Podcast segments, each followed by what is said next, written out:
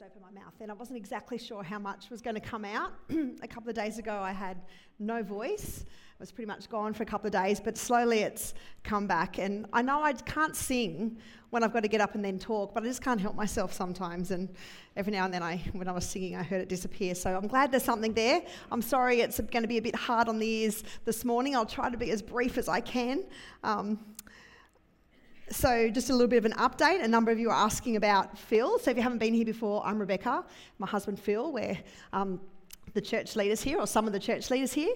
And we, um, Phil is actually in London. He left here on the 27th of December, went travelling with his sister who lives in London for a couple of weeks. He was in um, Italy for about a week and France for a week, and then went back to London. And he's now in his, or almost finished his second week of a course that he's doing over there for six weeks called the International College um, for Officers. And I don't know um, why I, I went a little while ago, and Phil's gone now, and I don't know why we were sent. I think it's a little bit of a repeat, you know, like you're not doing a good enough job, so they send you back to college college for six weeks to try to relearn what you learned, like for us, like 17, 18 years ago. But um, there's all sorts of things that are taught. But he, as I um, found, he's finding that just building relationships with people from all over the world is absolutely amazing, and he's really loving that.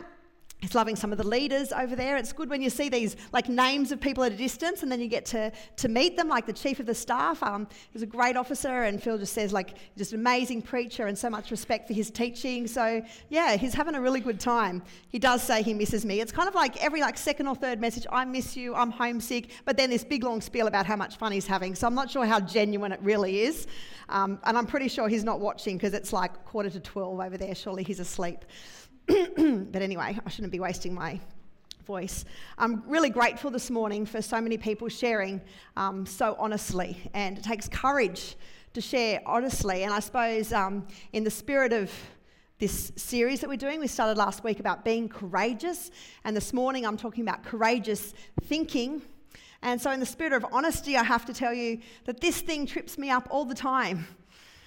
Courageous thinking is so important, and yet I often find myself having thoughts that aren't courageous, thoughts that aren't helpful to living a courageous life. And so I hope this morning, as you hear from God's word, as I've been mulling over God's word myself over the last couple of weeks, looking at this, um, that you will be encouraged to, to take action to correct your thinking. You know, God gives us His power, He gives us courage, but it's our job to hold on to that and to have the right thoughts.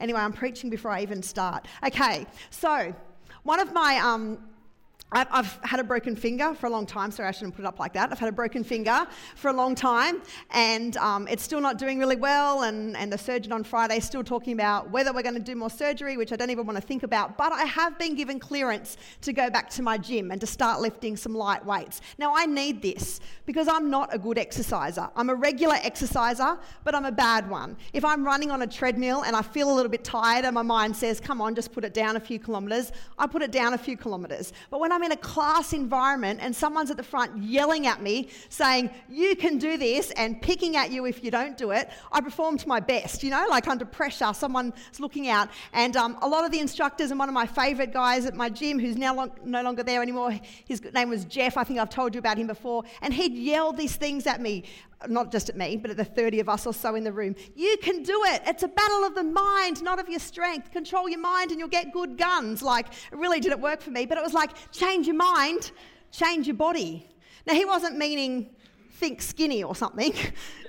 he was meaning if you change your mindset, instead of saying, I can't do it and stop as soon as it feels a little bit hard, change your mind and think, I can do it and it will make a difference. And it's true. But this morning, we're not getting our wisdom from Jeff because Jeff only has that limited amount of wisdom, I think, to share in my life. We're going to go to the Word of God, the Word of God that is central and that we were reminded about last week being so foundational and important to our courageous living. So, the verse last week that Sarah shared with us as we set up this series was from 1 Corinthians 16 13 to 14. Be on guard, stand firm in the faith, be courageous, be strong and do everything with love. And as Sarah said last week, these are like military commands. These aren't, this is a bit of a suggestion about how you might want to live your life. The, the spirit of this passage is actually, this is what you need to do. you can just hear the format, the short sentences, can't you? How to survive the battle, how to win the war that we're living, the, the war of life, the war of living courageously. We stand firm, oh, also be on guard, stand firm in the faith, be courageous, be strong, not suggestions. So this week we're going to focus on that first term, be on guard. Be on guard. And the Greek word for this be on guard term is gregoreo. gregoreo. And it's basically the opposite of being asleep. That's our best translation. It's the opposite of being asleep. In other words, it's about having a sharp mind, being with it, you know, to be totally awake, prepared for attack. Be on guard. The mind is important, isn't it? The mind's important. Yes, mind's very important. It's important to ourselves, it's important to our physical well being, but it's also important in our relationships with Jesus and with other people our thought life matters, thought life matters a great deal. In the next um, letter to Corinthians, so this is from 1 Corinthians, in 2 Corinthians, Paul goes on to talk to this early church about how important the mind is in our thinking. And um, Kyle read to us a few verses this morning. I'm just going to read a couple again to remind us. 2 Corinthians 10, verse 3 to 5. For though we live in the world, we do not wage war as the world does. The weapons we fight with are not the weapons of the world. On the contrary, they have divine power to demolish strongholds. We demolish arguments and every pretension that sets itself up against the knowledge of God, and we take captive every thought to make it obedient to Christ. Scripture says these weapons that we fight with are not of the world, but they have divine power to demolish strongholds in our lives. Can I give you one more Greek word this morning? I hope you're getting these down because by the end of the year, you might know all the, the Greek words. or a few of them. The Greek word translated as stronghold is ochuroma, ochuroma, and it means a prisoner locked by deception. Don't you love in the Greek that you get these good pictures? It means a, a prisoner locked by deception. It's about fortifying something that isn't true, living by something that is not actually true. One author described a stronghold as a place of strength where evil is entrenched. A stronghold is not out in the open or easily exposed. In other words, we might have some strongholds that we don't even know about yet. A stronghold is well defended and difficult to attack precisely because often we can't see it. It's covered by deception.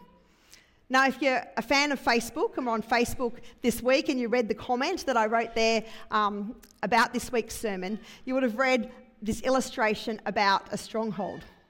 So maybe some of you have seen before, or you've used them before, maybe some of you, these invisible pet fences. So you can get these invisible pet fences, which like you set a boundary, it's like an invisible electric sort of boundary, and your pet wears a collar. And so when they approach this fence, if they get to a certain space, you know what happens? They get a bit of a shock. And you know, so they so they retreat because it's yuck. And you know, this they can wear these for weeks and weeks on end. But do you know what happens after a while? You can turn off the fence, you can even remove the collar, and they still won't go past that barrier. They're a prisoner locked by deception. There's no reason they can't run out on the road and get hit by a car anymore, but they know not to because they've been trained that there's this barrier there which actually is no longer there. That's actually the picture we get of a stronghold. And some of us here have similar issues, metaphorically. Rather than courageous thinking, rather than being on guard and having a sharp mind, often our thoughts are more like, I can't go beyond this point. This is too hard. I can never have an intimate relationship with God. I can never be good enough. I, I, can never have a good relationship with other people. People just don't like me. I could never change. I will never be anything but a failure. Any of these things ever come to your mind? I will never be anything but addicted. This is just the way I am. That's an ochuroma, a stronghold, a prisoner locked by deception. Now, in order for God to, to demolish strongholds, there's a few things that we need to do to get in the way of our courageous thinking. And firstly, the thing we need to do is we need to identify that stronghold, which, as I said, is sometimes hard because we've deceived ourselves. We need to identify the stronghold. We need to know our target. If we're going to fight against the stronghold, we need to know what it is. We need to be able to see that target. You know, Satan's game plan, if you've read much of your Bible, and I've been reading again some of the New Testament um, this year, and see where Satan works. And his greatest game, game plan is to lie. He lies. He wants us to be prisoners locked by deception. So we won't seek the perfect will of God, but instead we'll be a prisoner, a captive, restricted by this boundary that isn't there because God has come that we might have freedom. Satan's greatest weapon has always been the lie. It started back in Genesis in the Garden of Eden. He, he lied to Adam and Eve in the garden. It's how he fights with you, it's how he fights with me today. John 8:44 says when the devil lies he speaks his own native language for he is a liar and he is the father of lies. It's who he is. It's what he does. You know, some of us have strongholds, have lies over our lives that we've handed down to generations and perhaps got from the generations before us. Unhealthy habits, addictions, fears, patterns of thinking, negativity. Strongholds are really easy to pass on to people that we know and that we love because they often become obvious to others. We can have financial strongholds where we're, we're overwhelmed with the concern about financial security. We can have addictive or habitual strongholds. And when we say addictions, I don't just mean to alcohol or to drugs or to sexual sins. Some of us are addicted to work, to food, to computer games. Some are addicted to what others think about them. They just never feel like they're good enough. Some need recognition all the time of their performance and their worth. Some of us have strongholds in our relationships. We don't relate well with others around us we or others in our lives are over controlling. We struggle with intimacy. We struggle with vulnerability. There's all sorts of ways that we can hold on to strongholds in our lives. And the first thing we need to do, bottom line, is we need to identify the stronghold. We need to acknowledge that there's a problem and ask God to attack it with His weapons. And so that's number two. We need to attack the stronghold with God's weapons. We go on the attack. We go on the offensive, if you like. We don't wait around. We don't hope that one day God will just fix this problem. We don't think this is just how I am. We actually are prepared, not asleep. That's what it means. Be on guard. Do something about it. Be alert. Don't wait around passively. We go against, we, we go against the, on, sorry, we go on offense against the attacks of the evil one. And so, how do we attack? How do we uh, uh, be offensive? 2 Corinthians 10, verse 3. We do not wage war as the world does. How does the world wage war? That, that um, term for wage war is strategia. I said one more, that's another one, sorry about that, which is the same word that's used for strategy. What are our strategies? What's the world's strategies for fighting war?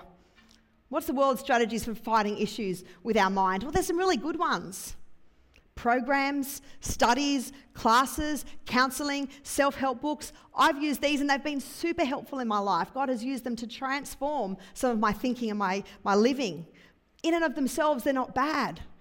But as Christians, let's make sure we're also using fully the weapons of God. And what does God say they are?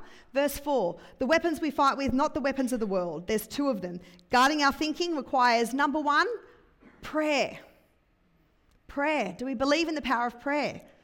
A few of you do. We believe in the power of prayer. We pray, we pray, we pray. We get other people praying for us and with us. We pray.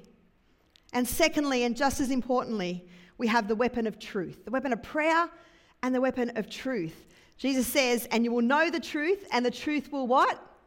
Set you free. This isn't a, a physical thing, this is know the truth. Our physical tra- transformation doesn't happen just because we know something. We actually have to hold it really deeply and apply it. And I love this verse. Maybe it's one of my most favourite verses in the Bible. The next verse, verse 5. We take captive every thought and we make it obedient to Christ. Now, I don't know, I think I watch too many crime, police sort of TV shows, but I get an image when I say, when I think about this verse. I take captive the thought and make it obedient to Christ. I get the thought, I capture the bad guy, whatever's going on in my mind that's not the truth, and I make it give up to Christ. Rather than, than us being a prisoner of this lie, we take the lie and we hold it up against Christ and his truth and what he said about us, what he said about the world, what he said about the devil, and we make it captive to Christ. We consider it in terms of what God says, and we let the power of God change our thinking. What is your lie? Well, what's a lie that you've believed? I'll never be good enough. I could never have good relationship with God. I'll never make a difference. But what is it for you? I'm always going to struggle financially. I always just fail, so why try? What we believe, our thought life, can be real damaging. And the reality is, sometimes um, our worry about it isn't a result of the situation, but about how we're thinking about it. In Song of Solomon, um, chapter 2, verse 15, um, the bride to be is talking about her, her King so- to King Solomon, her groom to be. And she's like, I suppose, telling him what she wants for her future. And Song of Solomon can be a bit like risky when you read it, and you don't read many verses in church because it's hard to explain. But I love this verse. Solomon 2, verse 15 says, Catch for us the foxes, the little foxes that ruin our vineyards, our vineyards that are in bloom. She says, Catch the foxes that spoil the vines. If the blossoming vineyard is, is taken to mean the growing romance between the two the, the, couple, which is what we're thinking, what, what she's saying is actually capture any of those tiny problems, those bad things, those little things that are, are just buds of issues before they damage their relationship. Catch the foxes, just even those little foxes that have the potential to be destructive. And I want to tell you, our thoughts may seem to be little things. Our thoughts may seem to just be insignificant and they're invisible to most of the world. But you know, they have the ability to destroy. Courageous thinking requires us to catch those little foxes, to get those thoughts, to take captives those, thought, those thoughts, and to interpret them according to what? According to what Jesus says about our relationship with Him. And where do we find that out? In His Word. That's why it's so important, and I know we were harping on this all the time, and thanks, Joe, for, for assisting as well this morning. But it's so important that we take our thoughts and we hold them up against the Word of God regularly. If we wait to Sunday to come and be reminded about what God's Word says, our thoughts can go well down the drain by then.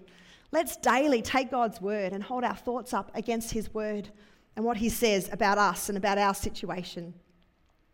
You know, Paul gives us a great example of how to do this, how to like interpret thoughts. I re- reckon it's just really cool with the Apostle Paul that in Acts we get to see what he does, right? We get to see his journeys, his missionary journeys, how he goes and starts churches and he's shipwrecked and, you know, he sees a light on the road and we get to see about his journey, his life. But then do you actually realize that when we read the letters to the churches, when we read a letter like Corinthians, we're actually reading Paul's th- thoughts. We're reading his interpretation of those events that happened to him. And I love that because I actually think it can help us. The people in Philippi, um, when he writes the book of Philippians, con- they're concerned about him. Um, he's founded this church, Philippi. There's been this t- turn of events, and Paul's ended up in prison, and he's writing um, to this church. He's like, he writes from verse 12 in Philippians, verse 1. He's like, we need to talk about what has happened. What has happened? I don't know about you, but sometimes when I think about that phrase, I think about things in my life that have happened. Maybe you've thought about what happened when you were young that's affected your life today. What happened that caused me to leave that job? What happened in my marriage? What happened for me to be the way I am? What happened in that failed relationship? What happened for Paul was that he'd been moved from house arrest into more significant um, a palace guard where, where the prisoners were going to go to await trial and potentially who knows what would happen from there. But it was scary. And the church at Philippi are hearing secondhand information because there wasn't journalism in that day. They didn't get the real accurate information that we get on social media now. That was supposed to be funny. but they're hearing secondhand about what's happened to him. And so he says, Paul says, I want you to hear straight from me about what has happened. But then it's interesting because he actually doesn't go on to detail exactly the facts of what happened to him. He doesn't go and list on everyone that's been mean to him or how he's been falsely accused or his terrible situation. He, he doesn't say, I've been falsely accused and I'm in prison for my faith. Instead, he gives an interpretation. He, he shares what God has spoken to him about his situation. He says, My life isn't so much really about what happens to me, it's more about what it means. Instead of going on the details, outside his control, he says this, verse 12. Now I want you to know, brothers and sisters, that what has happened to me has actually served to advance the gospel. What an interpretation. As a result, it has become clear throughout the whole palace guard and to everyone else that I am in chains for Christ. And because of my chains, most of the brothers and sisters have become confident in the Lord and dare all the more to proclaim the gospel without fear. Paul says basically, I can't change the what. I could go on and tell you about the circumstances, but actually, let me tell you what's more important. It's about the why. Yeah, I'm in chains, but look at what, what has happened because of that. I think Paul teaches us that life is really less about the what and more about the why. Not so much what is happening to us, but why it's happening, why God is doing this in our life, or why God's allowing that, why, what He wants to do because of the why, because of our purpose. I think courageous thinking requires us to focus more on that why. Paul's faith didn't change the what, the description of the circumstance, but Paul's faith informed the why, the interpretation. And I think that's what we do when we um, hold up that captive thought according to what Christ has said his, in his word. We're interpreting it through a filter of Christ rather than our own toxic thoughts. Inter- interpretation is interrogation of the thought. You know, just like in those police shows, someone's captured and they're interrogated. It's not assumed that they're guilty, even though often it, it kind of is, but they're interrogated. They're after some proof, and our proof is the Word of God. This year, my prayer for us as a church is that we'll believe more about what God says about us and His church than what the world says. That we'll find strength in that and that we'll really be that light on a hill as God has called us to be. I know people that always interpret someone else's actions, and often I don't necessarily think they're right. You know, they interpret other people's silence that they're angry with them. He thinks he's better than me because he walked right by me and didn't even speak. Did he in the video earlier, those thought bubbles? We often think about things that aren't even true. A good relationship requires interpretation. We need to choose to interpret things according to what God says and what's best in our relationships in our life you know, I'll do on Phil. But you know, Phil and I often find ourselves speaking different languages and require interpretation. I think any of you that are in any sort of close relationships would know what I mean. You know, regularly, some of you are laughing too hard right now, but regularly I'll have to stop and think, no, he doesn't mean exactly what I think he, he means in that. He's under a lot of pressure, he's had a big day. I'm going to interpret it. Phil loves me, he cares about me, he's having a bad moment. And you know what? An hour later, things are fine. And you know, I pray like crazy that the Holy Spirit interprets my words and my actions sometimes to Phil, and that sometimes he thinks, rather than think she's an idiot, thinks you might be crazy, you might seem neurotic, you might seem like a control freak, but actually, I know you just really love me and the kids and you want the best for our family. I pray that interpretation happens in his mind anyway. But do you know what I mean? We can't just take things as the world takes them. We hold them up to what God says about us and about our relationships and about who we are. I reckon today we should take some time not to pray for changed circumstances, although we do continue to do that for many in our church family and our world that are struggling.